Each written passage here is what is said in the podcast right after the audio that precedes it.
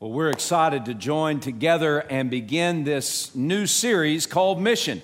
And uh, uh, it is an exciting time for us as a church as God uh, leads us forward to accomplish the mission that He has given us. Our mission uh, is literally uh, world changing, and God has given us this opportunity. Uh, yesterday, July 20th, 1969, 400,000 people watched on as the mission that they were part of came to fruition. On July 20th, 1969, 400,000 people had worked tirelessly around the clock, uh, hour by hour, for several years in order to fulfill a simple mission. It was simple to say. John F. Kennedy said uh, in 1962 that man uh, was going to walk on the moon, that the United States was going to send somebody to the moon, and we were going to walk on the moon. That happened in 1962. And from that point forward, almost a half a million people worked full time to accomplish that vision. Finally, July 20th, 1969, uh, the United States of America celebrated as uh, man walked on the moon. It was one small step for a man, but it was a giant step for mankind. And that is something that captured the hearts and the imagination of generations. We all celebrated. What a wonderful, I, I was two. I'm sure I celebrated too. Yes, I was two years old in 1969. That makes some of you feel like I'm very old and some of you feel like I'm very young. Isn't that good? Uh, but in, in, we all celebrate it and celebrate even still uh, that great mission being fulfilled. Today we begin to examine uh, a greater mission than walking on the moon. And we begin to, we begin to examine this mission that, that God has given the church, where He has mobilized literally millions of people over 2,000 years to accomplish a mission. And that mission is described in Matthew 28. Uh, Jesus, before he ascends to the right hand of the throne of God, he gathers his disciples with him and he says, All authority has been given to me in heaven and earth. Therefore, as you go, make disciples of all people, baptizing them in the name of the Father and the Son and the Holy Spirit, teaching them to observe all that I've taught you, and behold, I'm with you always, even to the end of the age. He said that church, our mission is to make disciples of all nations. That's our mission. And that mission, the what of that mission, uh, is what we're going to be looking at. But really, today, over the past week, God kind of changed my heart on what I was going to share with you today. And instead of Matthew 28, I want you to turn to Luke chapter 15. In Luke chapter 15, we see not just the what of mission, but the why. We see the very heart of our mission described in the heart of the Father. Luke chapter 15, verses 11 through 32 is a story that Jesus told in response to people that were complaining about how he did stuff. In, in Luke chapter 15, verse 1 and 2, we see that Jesus um, was ministering, and it says in verse 1 that tax collectors and sinners came near Jesus uh, to hear him. That, so here are a group of people, tax collectors and sinners. And even though uh, in today's culture we think tax collector and sinner, what's the big deal about that? Well, in the Jewish culture of that time, to be a tax collector means that you're a traitor to Judaism, you're a traitor to God, you're a traitor to all people because you are a Roman tax collector. You were uh, taking money from Jewish people for Rome. And so you were a traitor among traitors, all right? So, so a tax collector, that was a big slur. That was a big slur. Um, not only were they tax collectors, but they were sinners. And a sinner um, was someone like you and me, uh, just someone who rebelled against God, someone who was uh, not considered part of the synagogue system, uh, not someone who went to temple for worship, not someone who was uh, acceptable in the sight of the religious people. Uh, again, people like you and me. Uh, by the way, that, that is you and me. Um, that's not some distant people out there that uh, aren't, aren't doing life, right? No, that's, that's you and me. Uh, if we were to take a blank screen and we're able to print the sins we've done or thought of just this past week on the screen, it would become very apparent that each and every one of us are sinners. So instead of us sitting in our sanctimonious holiness, in a little huddle of people who think we've got it all together, let's just be honest. We are all sinners and in need of God's rescuing love. All right, so so uh, that's that's 15.1. Now 15.2 is where the religious people respond. Okay, in, in Luke 15 verse 2 it says, the Pharisees and scribes complained, saying, "This man receives sinners and eats with them." Okay, can you imagine? Oh, the horror of it all. This Jesus, who claims to be a religious man, who claims to be a teacher, who is followed as a holy man, this, this guy literally hangs out with sinners.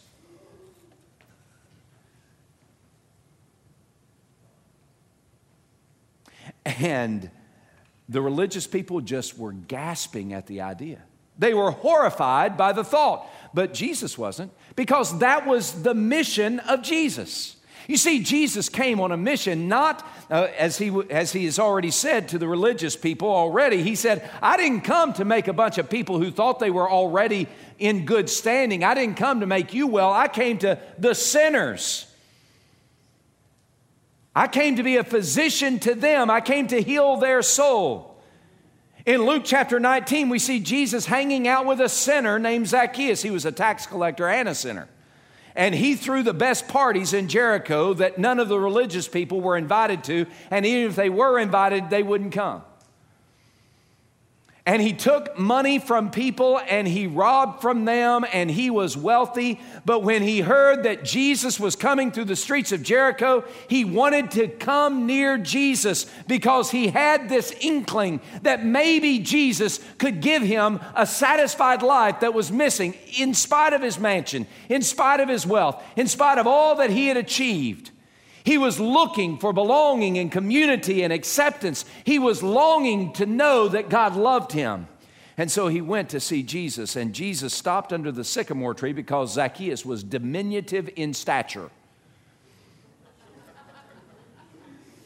I like that. I like short men, by the way. I'm one of them. Anyway, so he, he, he climbed over the sycamore tree to see Jesus. Jesus walked by, and literally, Jesus stopped under the tree. God stopped Jesus under the tree. He looked up at Zacchaeus and said, Hey, Zacchaeus, come down from there because you and I are going to hang out today. I'm going to go to your house, and we're going to talk, and we're going to eat, and, and maybe, just maybe, you'll find what you're looking for. And Jesus then explained to the religious people who complained then in Luke 19, why did Jesus spend the day with this tax collector named Zacchaeus? And Jesus said, The Son of Man, talking about his the Son of Man has come to seek and to save the lost. Aren't you glad? Because that's you and me. Bubba, that's, that's who we are. We are the lost who need to be found. In Matthew chapter 9, Matthew chapter 9, Jesus is uh, just got, came to the shore uh, off the Sea of Galilee. He got out of the boat and he's walking up, and there's a tax table. And, and what would happen is people would come and they would come to the tax table, and any fish that they caught, they had to pay taxes on the fish that they caught. So they come up to the tax table. Jesus looks, and there's a guy named Levi. We know him as Matthew. And, and Matthew is sitting there, and he's a tax collector. And Jesus goes straight up to him, doesn't give him any money, just says, Hey, follow me. And immediately, the hard heart of Matthew was melted by the love and the grace of a loving God, and he got up and he left his possessions and he left his livelihood and he left his vocation and he left everything behind and he began to follow Jesus. And Jesus so transformed the heart and the life of Matthew that we see in Matthew chapter 9, Zach, uh, Matthew saying, Hey, listen, to all his friends, I want you to meet this guy. I'm throwing a party today, and the special guest, his name is Jesus. And by the way, do you know who Matthew's friends were? Tax collectors and sinners, the unrespectable sinners.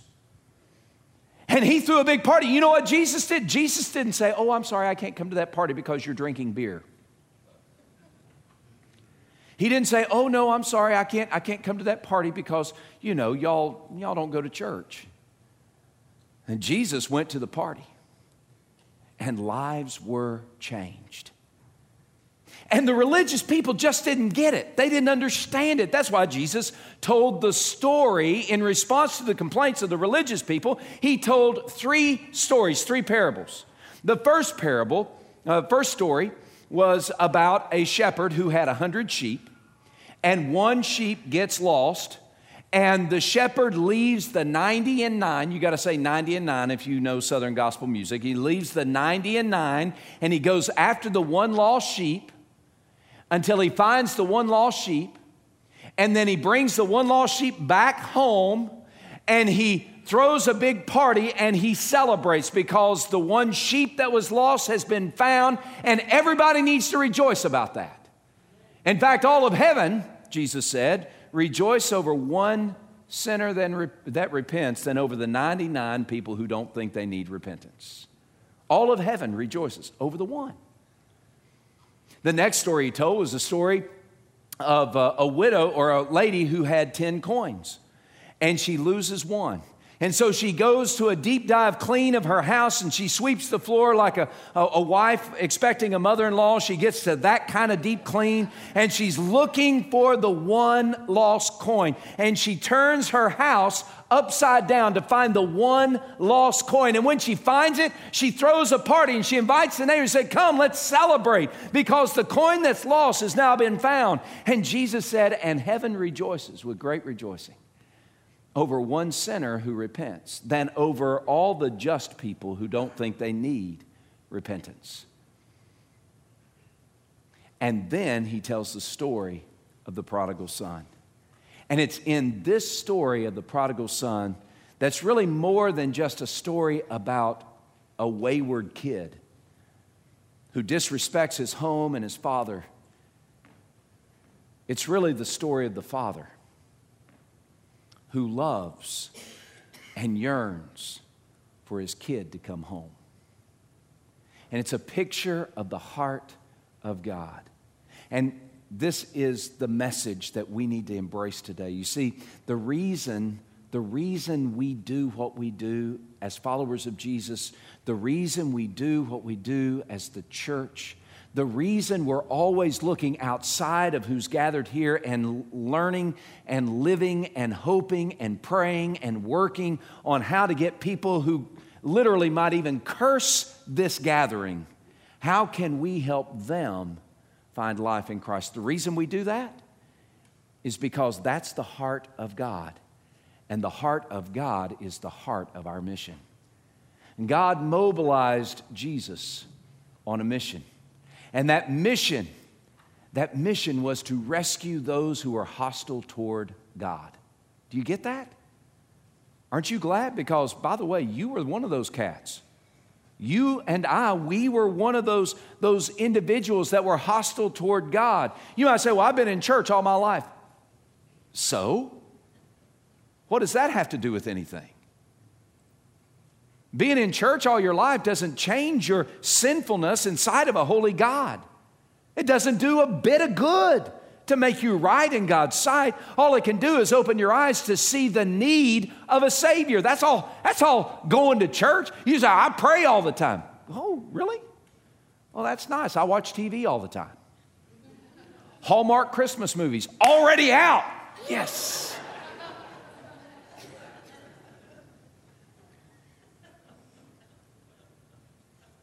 But I need more than just words that I bounce off a ceiling or a television that I watch. I need a relationship with God that I can't have because my sin, your sin, has separated us from a holy God. It's not religion that's going to get us there, and it's not doing religious stuff that's going to get us there. We are all sinners, all of us, in need of rescue. And the beautiful heart of a loving father is that, yeah, you're a prodigal, but man, I'm chasing after you. Yeah, you're a sinner, but man, I am urgent to provide forgiveness for your sin. You see, the mission that Jesus was on that reveals the heart of the Father is a mission that, that is sent to rescue. Remember, he said, The Son of Man has come to seek and to save the lost. That's you and me. And just before Jesus is arrested on the night that he was betrayed, He's going to the Garden of Gethsemane where the arrest is going to happen. And on his way, as he walks through the Kidron Valley, uh, up to the uh, uh, uh, Garden of Gethsemane and the uh, Mount of Olives, Jesus is praying, and, and we overhear his prayer in John chapter 17. But that prayer shows us the mission of Jesus that, that marks the heart of the Father. Listen to his prayer. John 17, verse 1. He says, Father, he's talking to his Father, Father, the hour has come. Glorify your Son, that your Son might also glorify you as you have given him authority over all flesh, that he should give eternal life to as many as you have given to him. And this is eternal life, that they might know you, the only true God, and Jesus Christ, whom you have sent. I've glorified you on the earth. I've finished the work you've given me to do. What was the work? What was the work that God gave the Son to do? It was to give eternal life.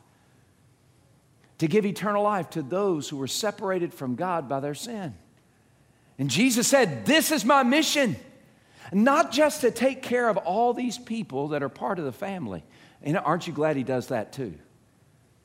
But the mission of the church is not to uh, sit in our sanctimonious holy huddle and feel good about ourselves. The mission of the church is the same as the mission of Jesus, which is a reflection of the heart of the Father. That is to find every person separated from God by sin and show them the pathway to a rescued life. That's our job. That's, that's what gathers us together and garners our courage as we embark upon an everyday kind of life. When we go to work, when we're hanging out with our friends, when we're at our school, that what gives us, uh, what gives us passion is the heart of God and his love for sinners. So this comes out in the story of the prodigal son. And, and, and you can read the story of the prodigal son, it, it takes shape like this. The prodigal son is the story of a young man. There are two boys in a house.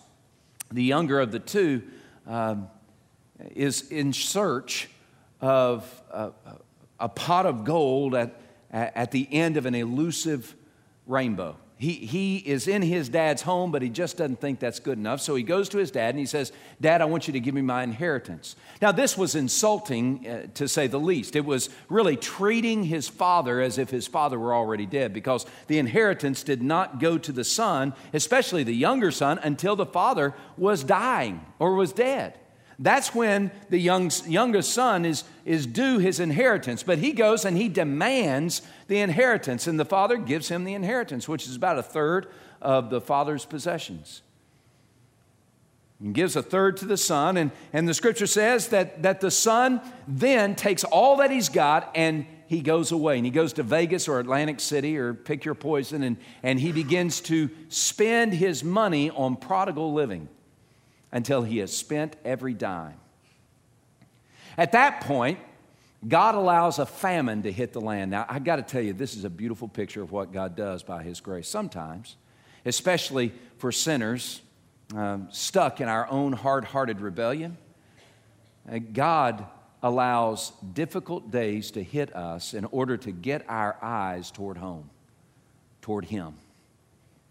A famine hit the land, and, and uh, uh, the son couldn't find any way, the young, this rebellious prodigal son couldn't find any way to make a living. So he finally finds a guy who will take him on, and he begins to uh, act as a servant or a slave to this guy. uh, and insult of all insults, this young Jewish boy had to take care of a herd of pigs.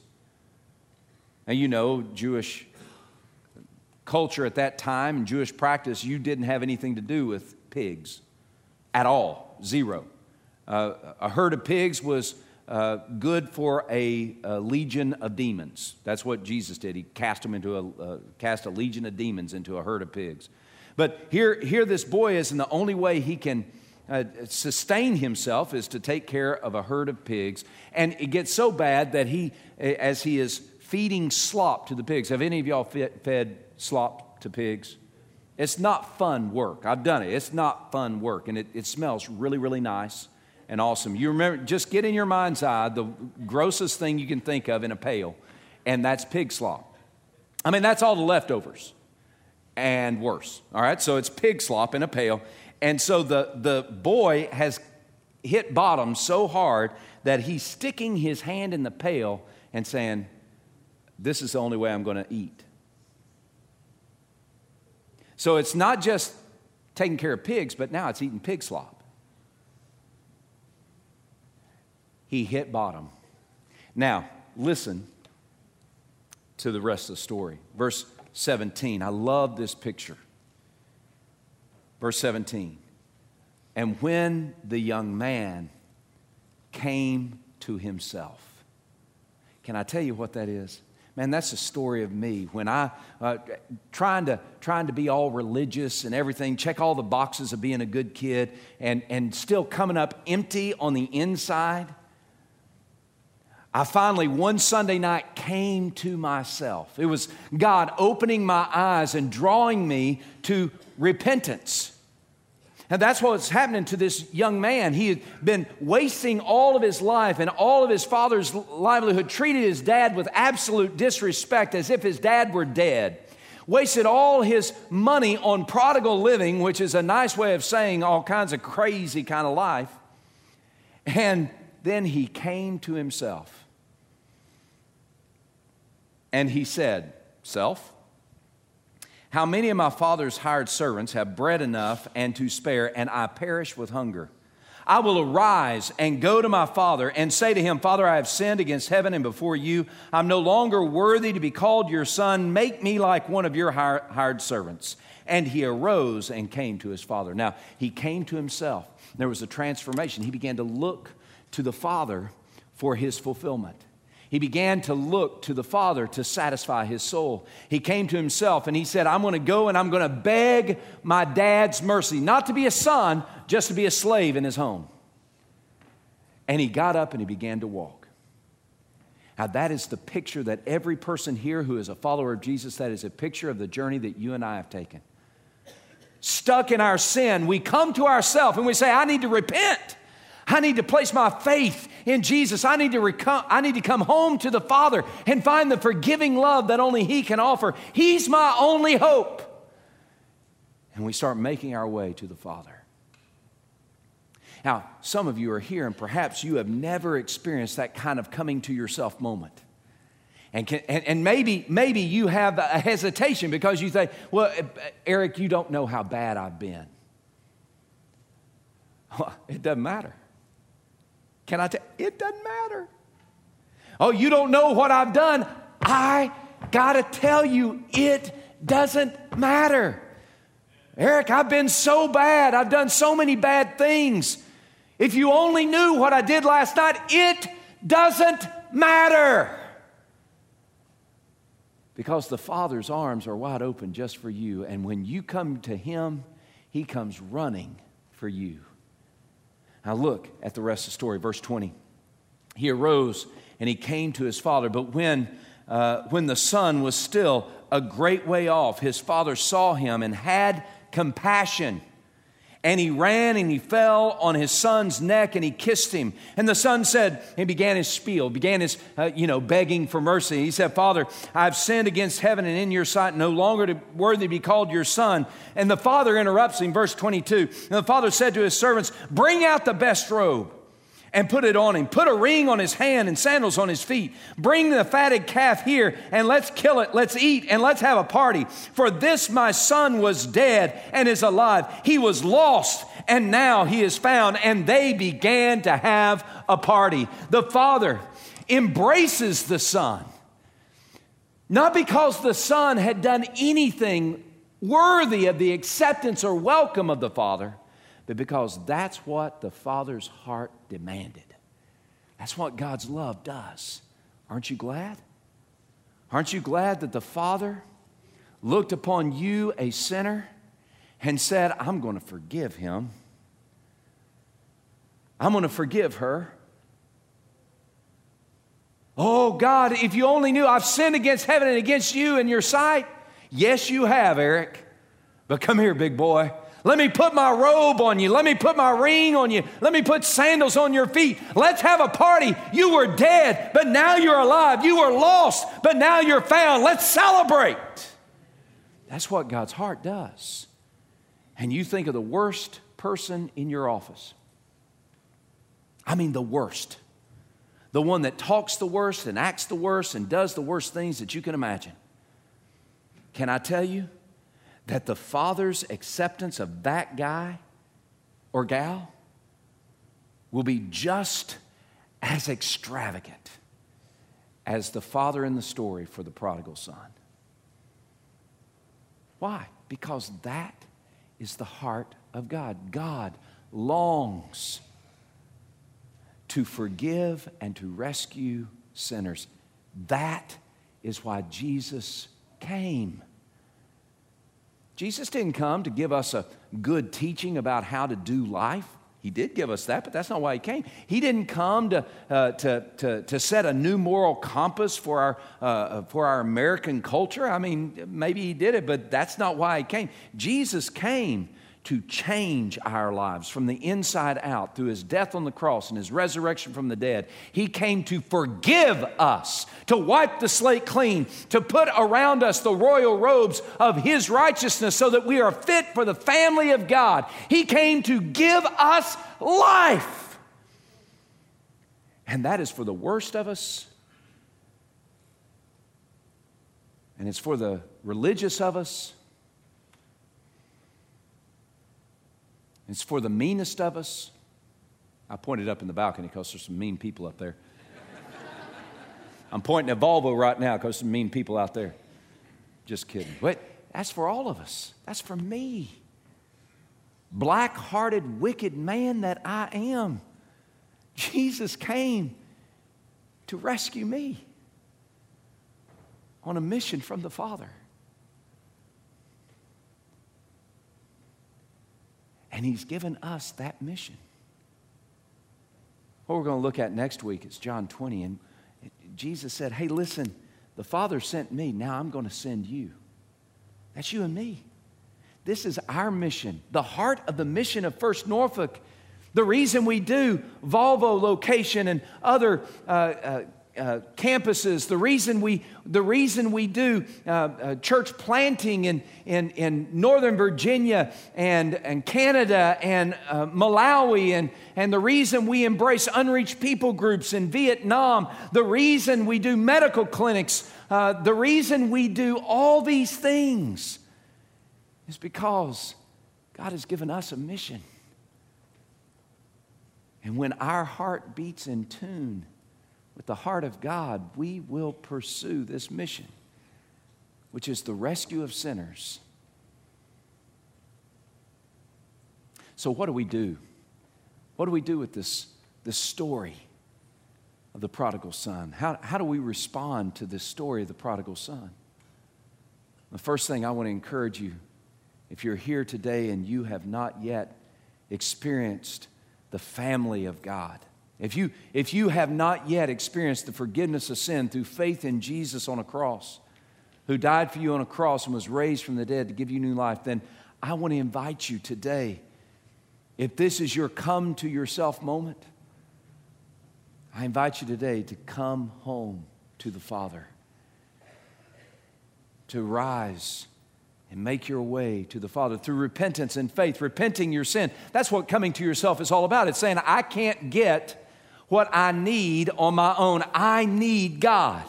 And what He has given through Jesus Christ's death on the cross as payment for my sin in my place, His resurrection from the dead to give me new life. I need Jesus to forgive my sin and to give me a fresh start. I can't do this anymore.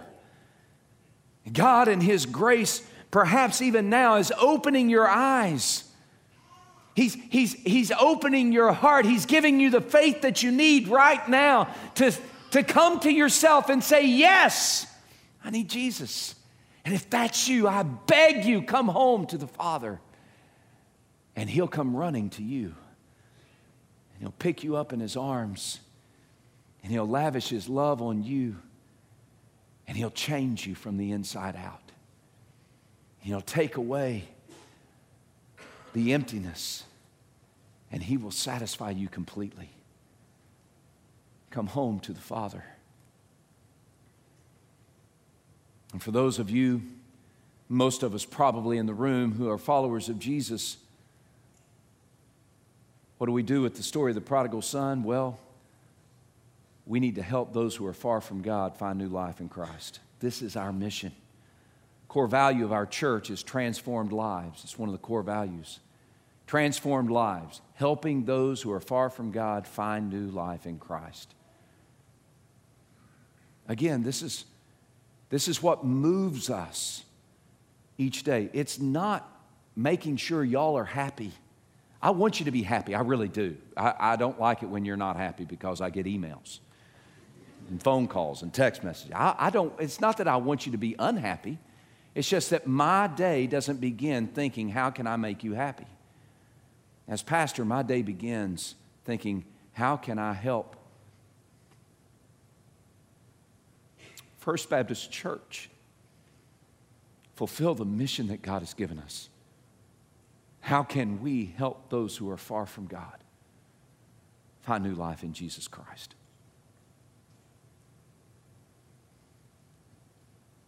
You've got to be part of that journey.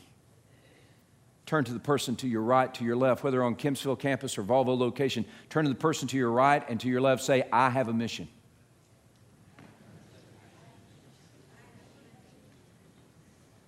The mission that God has given you, and you must choose to accept it, is to help those who are far from God find new life in Christ? Who is that one person that God has put in your path that He would have you be an instrument to help them see their need for Jesus? Maybe it's a person you just need to invite to your life group. Or maybe it's a person you need to invite to hear, gather with us and worship, to hear the good news of God's rescuing love. Maybe, maybe it's walking across the cul de sac or across the hall or across the room and having a, a conversation that eventually leads to spiritual things. Maybe it's finally going to that person that you've had friend, you've been friends with them for some time, and it's finally going to them saying, Listen, we've talked about a lot of things, but it's time for me to tell you about the only thing that really matters in my life, and that's Jesus Christ. Can I share with you how God can change your life. It's, it's helping those who are far from God find life in Christ. Again, it's why we do what we do. Another way that you can help, and this is going to be next week. Next week, um, we are going as a church to commission Kurt and Ethel Breland. Um, at all of our worship gatherings, we're going to commission them because uh, they're going to leave July 31st and they're going to Southeast Asia where they are planting their lives for three months on mission from First Norfolk as part of our church uh, to help um, with the church planting movement that, that we see there in Southeast Asia, that we've been a part of with our unreached people group in Southeast Asia. Uh, they're going to pour out their lives uh, making disciples of all people for three months. And we're going to commission them so you can pray for them, but, but also we're going to take a special offering next week. and give you an opportunity in, a, in an extravagant way, extravagant for you, in an extravagant way to participate financially in the mission that God has given them. We as a church, we're supporting them in, in the sense that, that they're on staff. You know, Kurt's on staff, he is our minister of missions. But, but we need to do more than that. Uh, we, need to, we need to be extravagant and help them focus on doing the work of the ministry and helping those far from God find new life in Christ. So you can next week begin uh, supporting them in that way. So come to the father, come home to the Father and help those who are far from God find new life in Christ. The third thing that we see in this story and that we need to apply to our lives is we need to celebrate new life. I, I, I hope you got to pick up a little bit uh, that one of the themes in all three of these stories that Jesus told was celebration. It was joy. Uh, Jesus talked about dancing. I mean, you got to love that, right? Celebration. Why? Because the one who was lost is now found, the one who is dead now lives. You know, we as a church, we, we make it our business to celebrate new life. And we celebrate new life through a lot of different ways, but primarily in our church through believers' baptism. You realize believers' baptism is that declaration moment where you who have come to yourself, who've crossed that line of faith, become a follower of Jesus, who've experienced new life, new birth uh, through faith in Christ, Believer's baptism is that moment where you declare publicly, through the ordinance of baptism, you declare publicly, I am on God's team. And we celebrate believers' baptism each week. But one of the highlights of my year is beach baptism. On August the 18th, we're having beach baptism. At 4 o'clock at Little Island down in Sandbridge, we reserve uh, uh, pavilions one and two. And we're going to get there at four, and, and uh, we're going to go down, hundreds of us go down to the beach, and, and, and, and maybe you, maybe it's time for you to follow Lord in believer's baptism. And we go out into the ocean and, and we're close to the pier. The people on the pier stop and they look. Uh, people around on the beach, they kind of give us room because we're an army of hundreds of people. And, and we baptize 30 and 40 and 50 and maybe even 60 people. And we celebrate together the new life that you have in Christ. And we don't kill a fatted calf, but we have Pollard's chicken.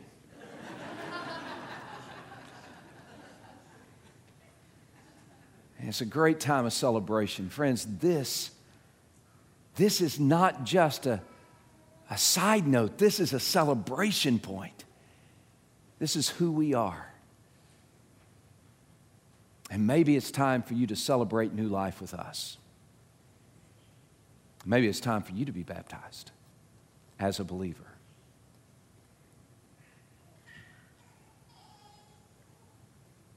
Today, God shows us his heart for sinners that propels us on a mission of rescue for sinners. And I invite you to join us on that mission. I ask everybody to bow your heads and let's take a moment to pray. Lord God, in these moments as we extend an invitation, or a time of response, I pray that you would prepare our hearts to say yes to you in this moment. I pray that you would help us, especially those whom you are drawing to yourself right now, that you would give them the courage and the faith to respond to you and say yes to you in these next few moments. Lord God, there are people here who are far from you and they know it.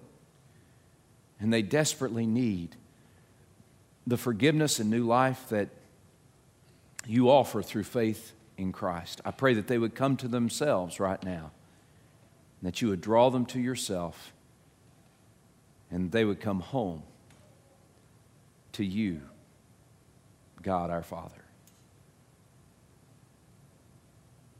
Now it's in the name of Jesus we pray. As you continue to bow your heads, close your eyes, I just want to extend an invitation. First, if you are a follower of Jesus in these next few moments, maybe the call on your life is to come to this altar and pray for that person, that one that God has put in your life that desperately needs to come home to the Father. Maybe pray right where you are, pray here at the altar. And maybe it's a prayer of commitment. Yes, Lord, I will give myself wholeheartedly to help those who are far from you find life in Christ. But there are some people, maybe it's just one, maybe it's just one person here. But there are some here who are like the prodigal. You're far from God and you need to find life through faith in Him. And, and over these last few moments, you have come to yourself and you long to come home to the Father, to find the forgiving love that He offers, the warm embrace that His grace provides, forgiveness for sin, new life through faith in Christ. And that is your heart's desire to come home to the Father. His arms are wide open and ready to receive. Will you come home to Him today? In a moment, we're going to begin this time of response, and it's going to be a season of singing. The lights will be dim. If you are here today and you need to embrace Christ as Lord and Savior, I invite you to stand where you are and come forward to where one of the ministers will be here at the front.